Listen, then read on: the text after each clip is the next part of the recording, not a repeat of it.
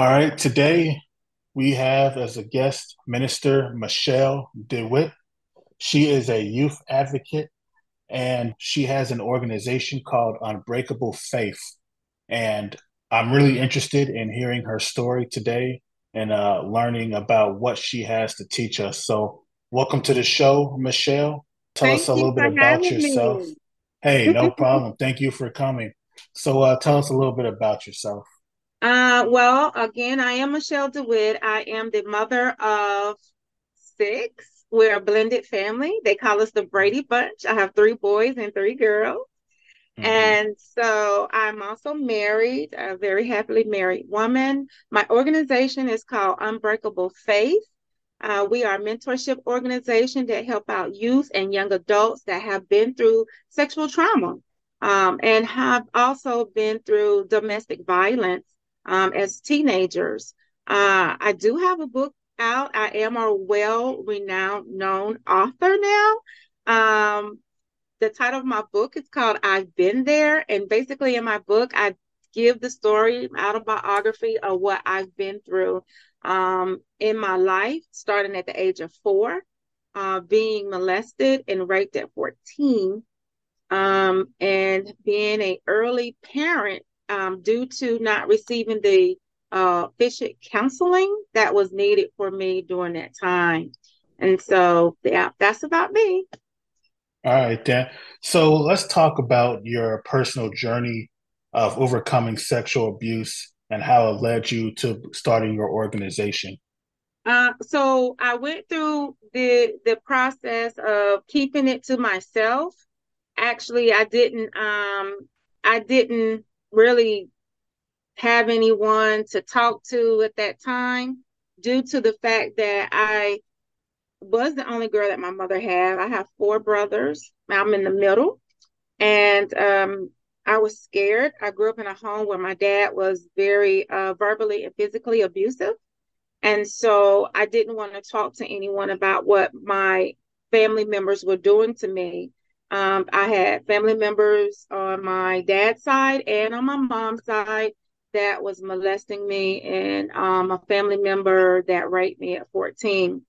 And so because of that, and working with youth in the school system here and being a youth pastor, I've always been around the youth and always wanted to shield and protect them, that mommy that's in me.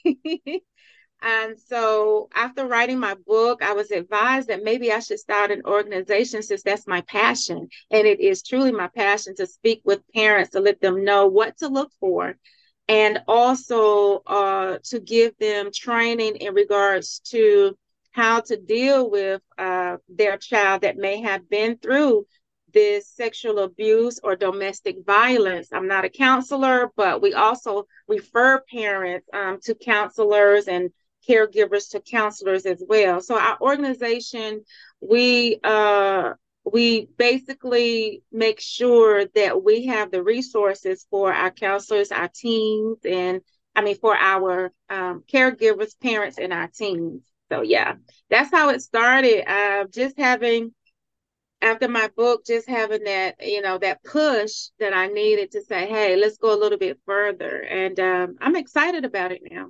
You've been through a lot, and I see that you've managed to overcome that. You mentioned something. You said you didn't get sufficient counseling as a child, and that's what led you to start this organization. So my question is twofold. What is sufficient counseling?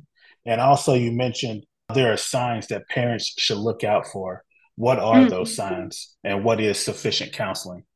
Well, to me, sufficient counseling means that person that has been through the trauma, they need to seek counseling so that they'll know the steps to take, how to move from that devastating point in their life, and the steps to move from that, and how they can handle it, because there are triggers that will happen. And if you are not aware of how to maneuver when you get those triggers and be able to grow from them, then it can cause anxiety. It can cause you to have low self-esteem. It can cause you to, basically, it can cause you to shut down and not want to be a part of society. It can cause you to even have suicidal thoughts, and counseling will help you maneuver through that. I didn't have that because at that time, growing up in that age range, you know, it was always said, whatever's in the house stays in the house. Well, that's not true, because whatever was in that house that was happening to me, I needed to get that out. And so I encourage people not to use that cliche, because counseling is a very, I would say, priority when a person has been through a horrific experience such as I have. It's just a lot better. It's just a lot better. I'm sorry, I didn't remember your next question. What was that? What are signs that parents should look out for? So I offer a workshop to talk to parents, and it's called Parents Real Talk. In this workshop, I advise parents things to look for, such as social media. Our youth are all over social media. They're playing games. They are they're building relationships with people, and they don't know who that person is that's on the other end. Not for real. They don't. So you have pedophiles out there, male and females, that are coming into the social media realm with our youth.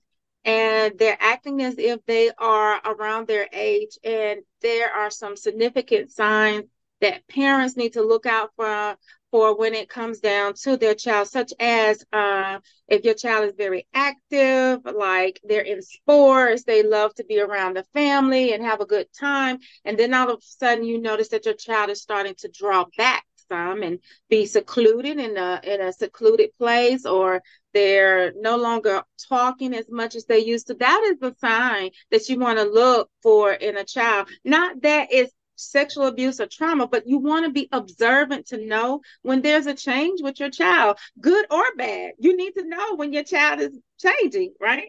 And so we also let the parents, we talk to the parents about sexting, and let them know that when it comes down to our youth, they want the attention so bad that they are willing to do things that are inappropriate, and then they get bullied about what they've done and threatened if they don't do this or if they don't do that. Also, we talk to parents in regards to how to have a better relationship with their child, with their children. What are some things? Because there are some children that seem like they're just angry all the time. What is that? What is that about? Look deeper into that, and let's talk about this. So we give them avenues on how to have these conversations. I feel that it's better to have a conversation with an individual outside of the home. That takes away that comfortability. And so now you're outside, and now you're having a conversation.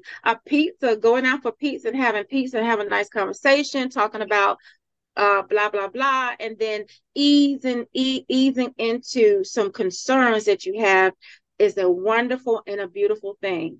I know, because I've actually done that with some people that I have counseled, and we have gone out to eat, we've been to the movies, we've been to the park, and they just begin opening up because they feel free. They're not secluded in a particular place. They're not like, oh my God, you know, they're feeling a little bit relaxed. And that's what we're trying to get our parents to understand when it comes down to our children. We want to make sure that as parents, we are open enough to say, I'm not going to rip and run in the street and try to get this taken, care of. Our single parents, we let them know, male or female, because a lot of people think the stigma, let me say this, there's a stigma out there that it doesn't happen to males. And if it happens to a male, then you are considered to be a gay person or a part of the LGBTQ. And that's not necessarily true. Or if it happens to a female, she's automatically a lesbian. That is not true. Those are stigmas that are out there, and we need to get rid of those stigmas, okay? That's the first thing. We need to get rid of that, because that is hurtful to bash someone like that. And the person will not even come out and talk about what they've been through, and they'll walk around in their whole life mad, angry, upset, and not even know why. Relationships will be broken or never developed. And we're bashing people because of a stigma, and it shouldn't be that way. But what I was going to say is that with the parents, we let them know that it's important to be open with your child. Single parents, male or female, when they're working in this society, their children are left alone, and their child has to continue with their life. And here it is, this family member is not in the home.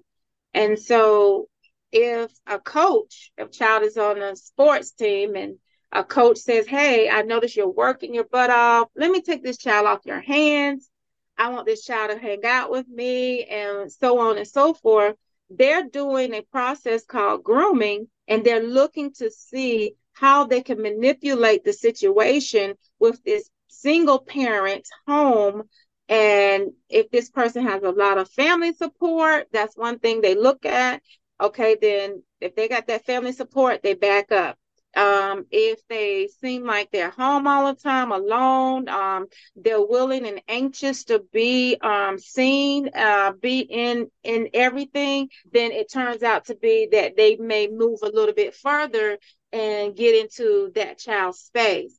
And then once that happens, then that child becomes they begin to threaten them in regards to some other things. But we go really deeper than what I'm saying now.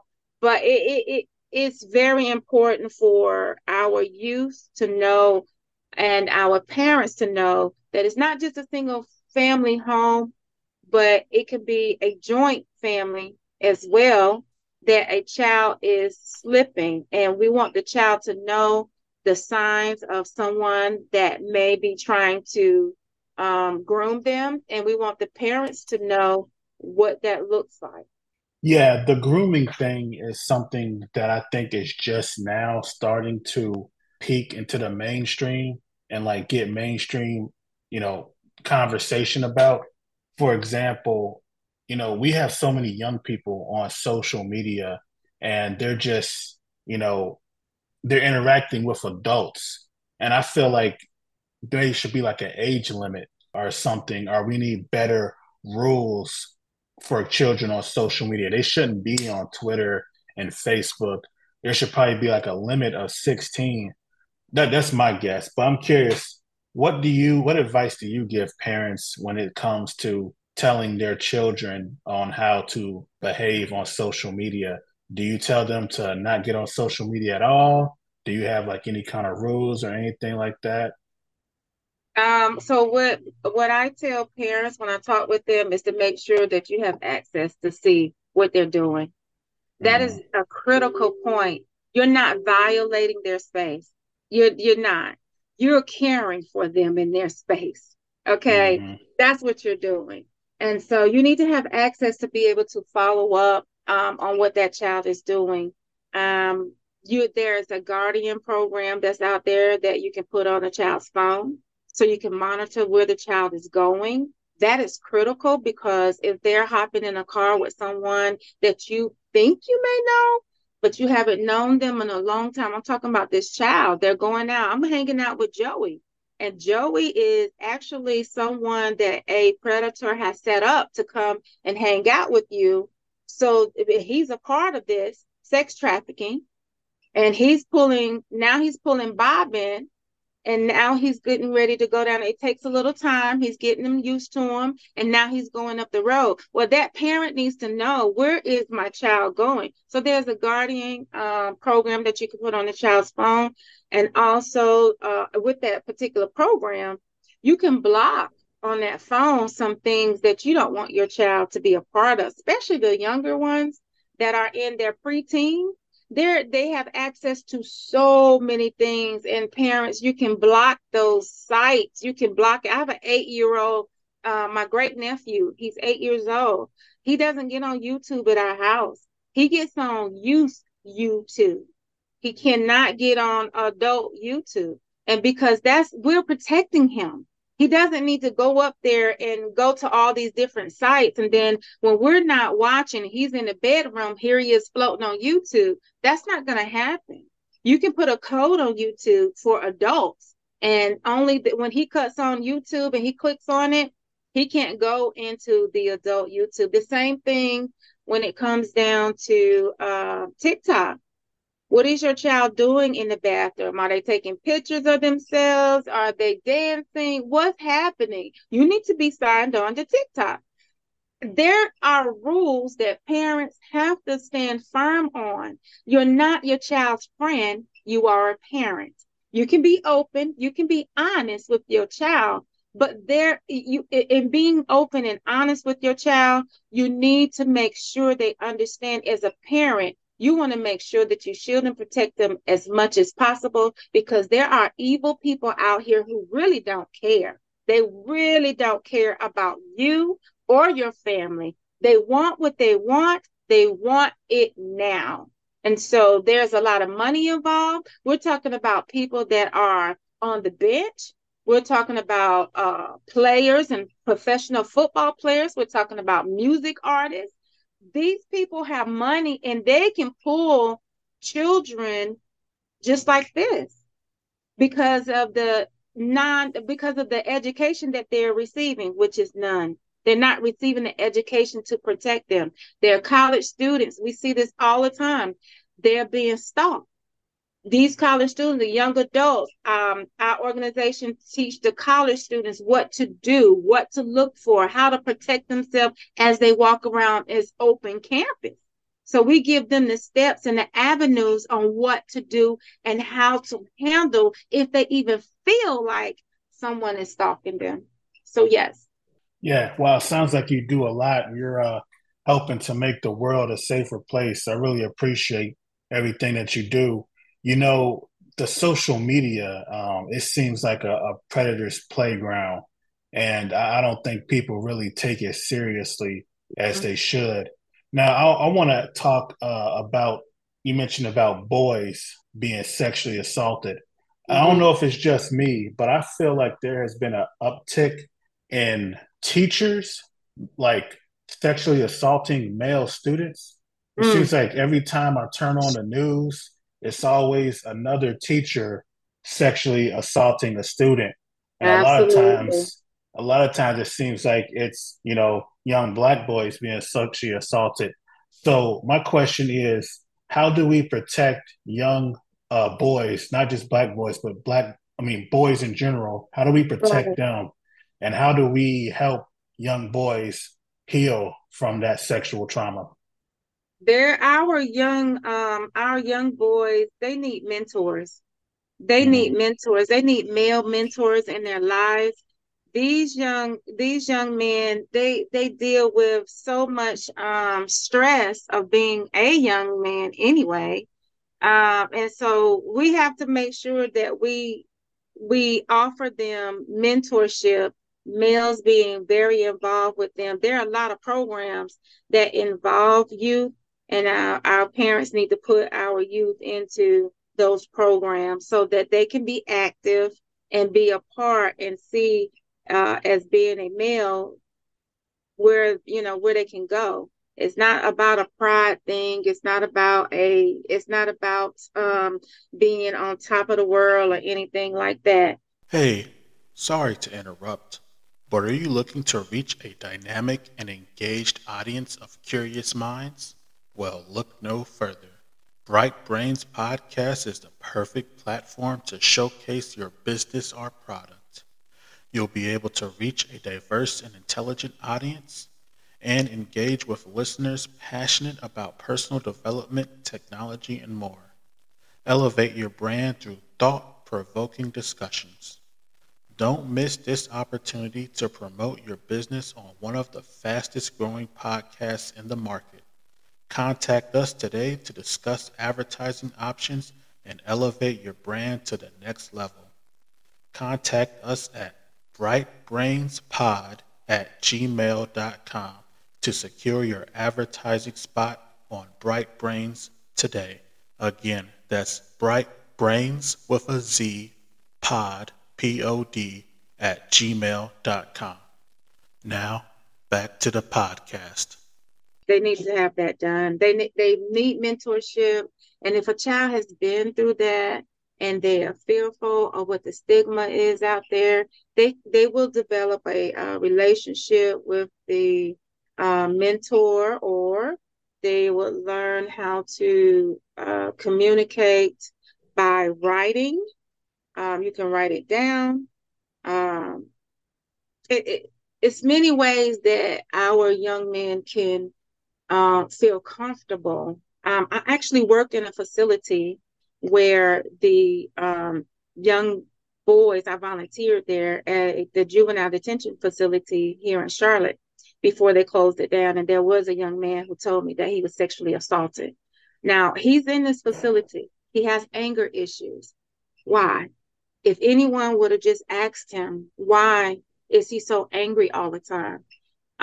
Maybe he may not have said this is what happened. However, it may have opened a door for him to say, hey, somebody's paying attention to me. Somebody's looking at me. And we have to be aware of that.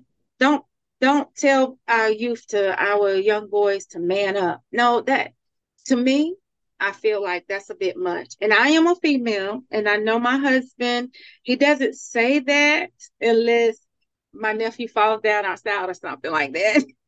Say man up or whatever. But we don't know what this child has been through.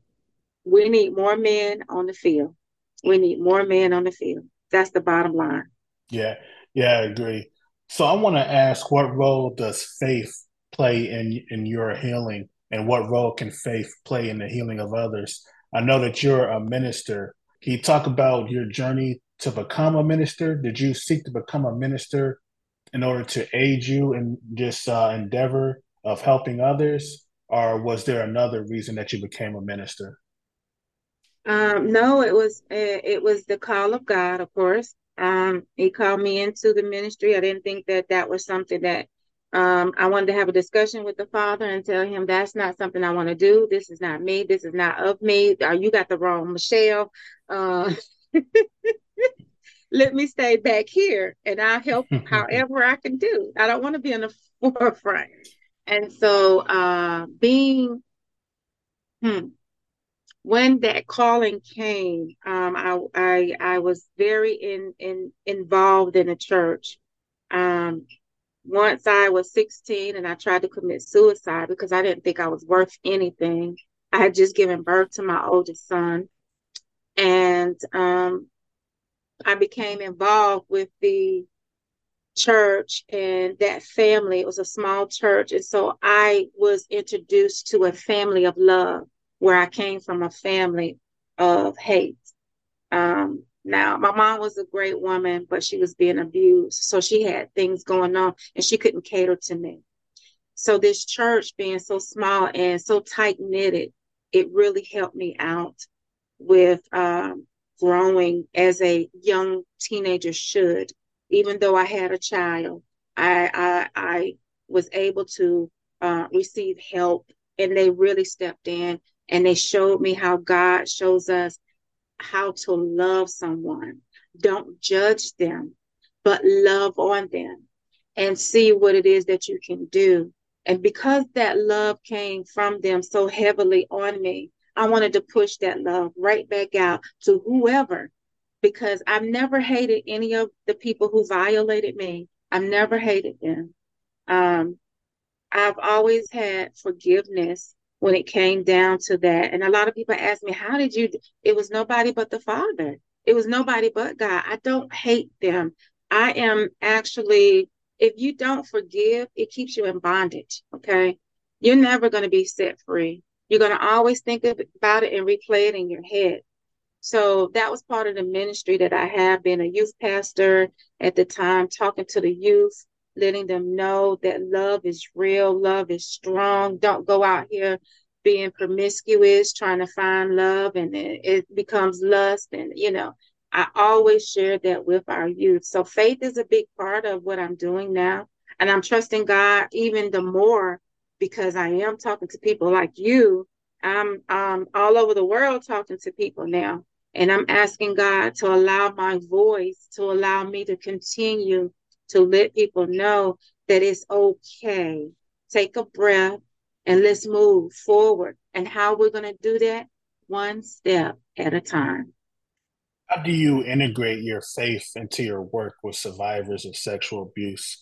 And have you ever received any pushback, maybe from survivors who aren't really religious? And how do you navigate that? So with my organization, it's a nonprofit, but I do not discriminate, okay? I don't discriminate, even though I'm a believer. You may not be a believer. I don't throw Christ in anyone's face. Even with the juvenile detention center, I did not talk about Christ or God or anything. They picked up on it themselves. They picked up on it with my conversation. So I've never received any pushback at all. It's just that I know how to say what I need to say. And I don't say it in a harsh manner. I mean, I let the word of God work through me, but there is a way to do it. You know, I'm not throwing the word of God in your face and God said and God this and this is why I am the way I am, because I know how hard it is to be a teenager and a young adult. And so I share my testimonies quite a bit with them, and I just open up and just be real. I don't fake the funk, as they call it. I'm real with them. If you ask me a question, I'm going to tell you, because I'm healed from it. God healed me. I didn't get the counseling. It was only God that counseled me. It was only God that delivered me from feeling worthless and having low self-esteem and wanting to kill myself. It was nobody but God. But today, I encourage people to get out there. God has placed counselors here for us. That's why we go to the doctor. And if we want to say, well, counselors are not any good, then why are you driving a car? A car is not any good. You trusted someone to make that car, and you got in that car, and you went to work. Why is it that you say a counselor's not any good? You go to the doctor. When you're sick, we're flying to the doctor. When COVID was happening, everybody needed to get the shot. Well, if you feel that a counselor's not going to help you, what makes you think the shot was helping you? Just don't do that. You know, let's not make excuses. Let's go ahead and get this done. Stop telling people that counselors are only for psycho people and crazy people. And no, I have been to counseling as a grown woman on some issues, nothing to do with my past, but some things that has happened in my life. I've been to counseling for it, and I am a minister, and I love the Lord. I read my word of God, but there are some things that I need to get some steps on how to handle. Yeah.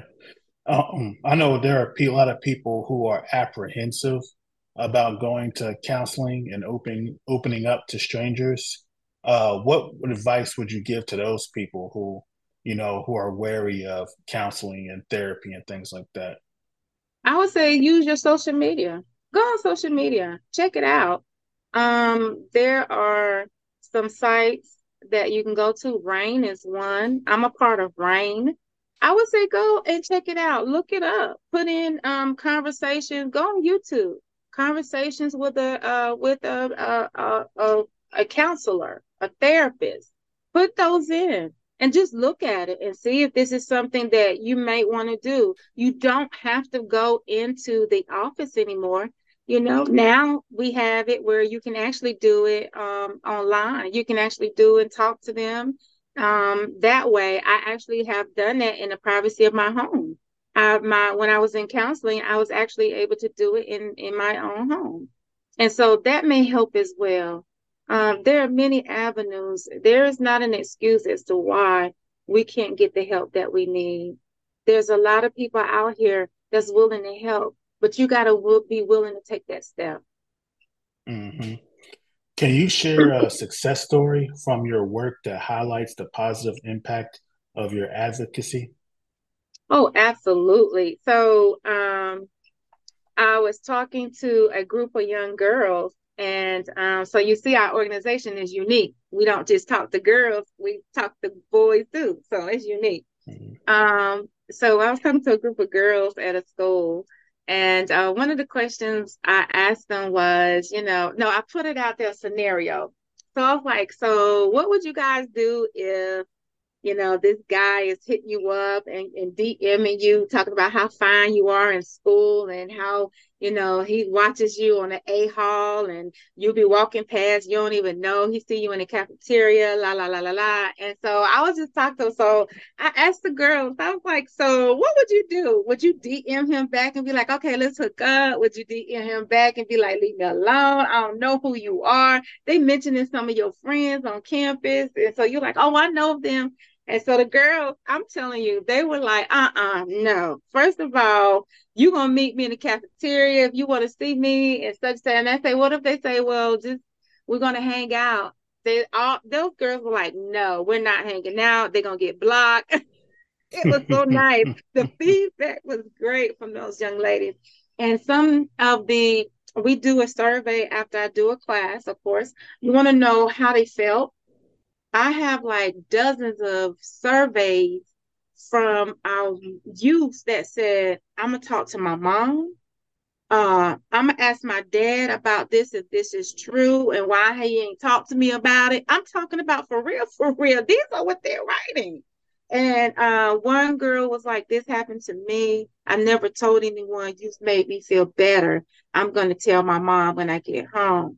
And this is something that I read when I finish up with my sessions, and I'm like, wow, I have not gotten a survey back that says, I hate you. Why did you even talk about this? Never, ever. That's awesome. How do you stay resilient and maintain your own well-being while engaging in emotionally challenging advocacy work? God. Yeah. Yeah, the word. Yeah. That's just the bottom line of it. God, the word, other saints of God. I'm telling them to pray for me because there are days, I'm a human being. There are days where I feel overwhelmed. Mm-hmm. Some of those situations where you're talking to them. I was in college. I'm gonna tell you, one of the things that my professor said, a counselor needs a counselor. Yeah, that is so true. And so we have to renew our strength daily. So, yeah, that's how I do it. I get it. Do you think that there are some changes that need to be made in our society in order to better protect children from sexual abuse? And what are some things, like maybe some laws or things like that we could do to better protect children? Yes, there are several things that we could do, like I mentioned earlier, in regards to social media. There should be a law put in place, actually, in regards to social media, TikTok, your all that Facebooking and all of that. There should be a law that puts things in place where people not only can sign on freely with these different types of social media sites. It should be something put in place where they have to actually submit something. When we go to the bank, and we open up a bank account, we have to submit our ID, our social security card. There should be some kind of chain that takes place when it comes down to people logging on to these sites and making sure they are who they are, even if it's a face clip or something. Something should be happening.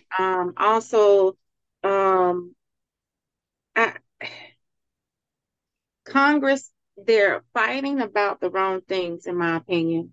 Our children are dying and they're suffering, and they want to put money over here.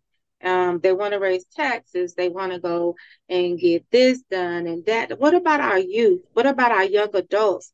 They need assistance, and we need to be more resilient in getting assistance for our youth, letting them know this topic is not a topic that is talked about in the White House, okay? They're not arguing about this. They're not shutting down, saying we close. They're talking about someone who spent too much money over here, someone who's cheated somebody out of money over there. But what about someone who's taken someone's innocence? What about those people? What about the ones that are missing and the parents haven't seen them since they were maybe 9 or 10? And now it's been 20 years later. They still don't know where that child is. What about that? When is an argument going to break out? When is there going to be a protest that break out about that? It's coming real soon for me. Yeah. It's coming real soon for me. I am looking into doing just that. If you can say that Black Lives Matter and youth matter, it's coming. It's coming. I'm looking into that. I have never been a person who would like to get a lot of attention. That's not me.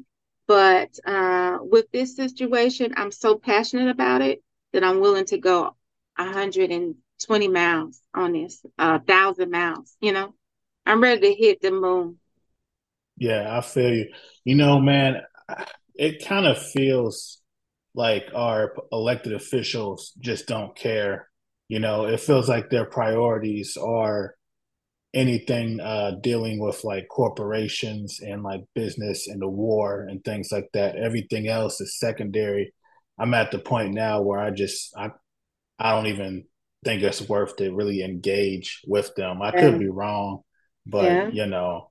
So that being said, what's the final word? What's something that you really want to impart to the listener that we haven't touched on already? Well, I know that my book says joy comes in the morning. Mm-hmm. When you're ready to get that joy, you'll make that move.